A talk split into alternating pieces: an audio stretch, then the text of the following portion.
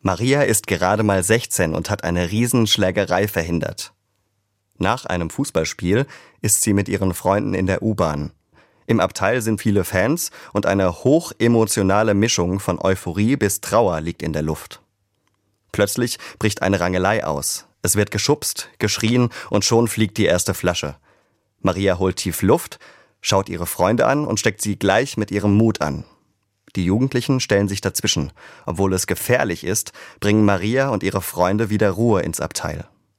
Unglaublich, wie ein einziger Mensch, der den Anfang macht, das Blatt wenden kann. Mutige Leute machen aber nicht nur in dramatischen Situationen den Unterschied, sondern auch dann, wenn es viel subtiler ungerecht zugeht. Wenn auf einer Party einer über jemanden ablästert und alle es lustig finden. Oder wenn auf der Arbeit niemand den Mut findet, dem Vorgesetzten die Stirn zu bieten, wenn er eine Mitarbeiterin zum x-ten Mal runterputzt. Wenn ich mutig bin, kann einiges schiefgehen. Ich kann meinen Job gefährden, ausgegrenzt werden oder in ernste Gefahr geraten. Deswegen fehlt mir oft der Mut. In schwachen Momenten hilft mir, was Jesus mal zu einer Frau gesagt hat, die auch so einiges nicht hingekriegt hat. Er hat zu ihr gemeint, ich verurteile dich nicht. Mach es das nächste Mal besser.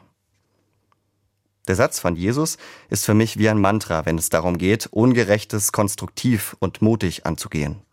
Wenn mich jemand fertig macht, wird es nur noch schwerer. Wenn mich aber jemand hochzieht, mich immer wieder motiviert und mitreißt, dann wird auch mein Mut größer.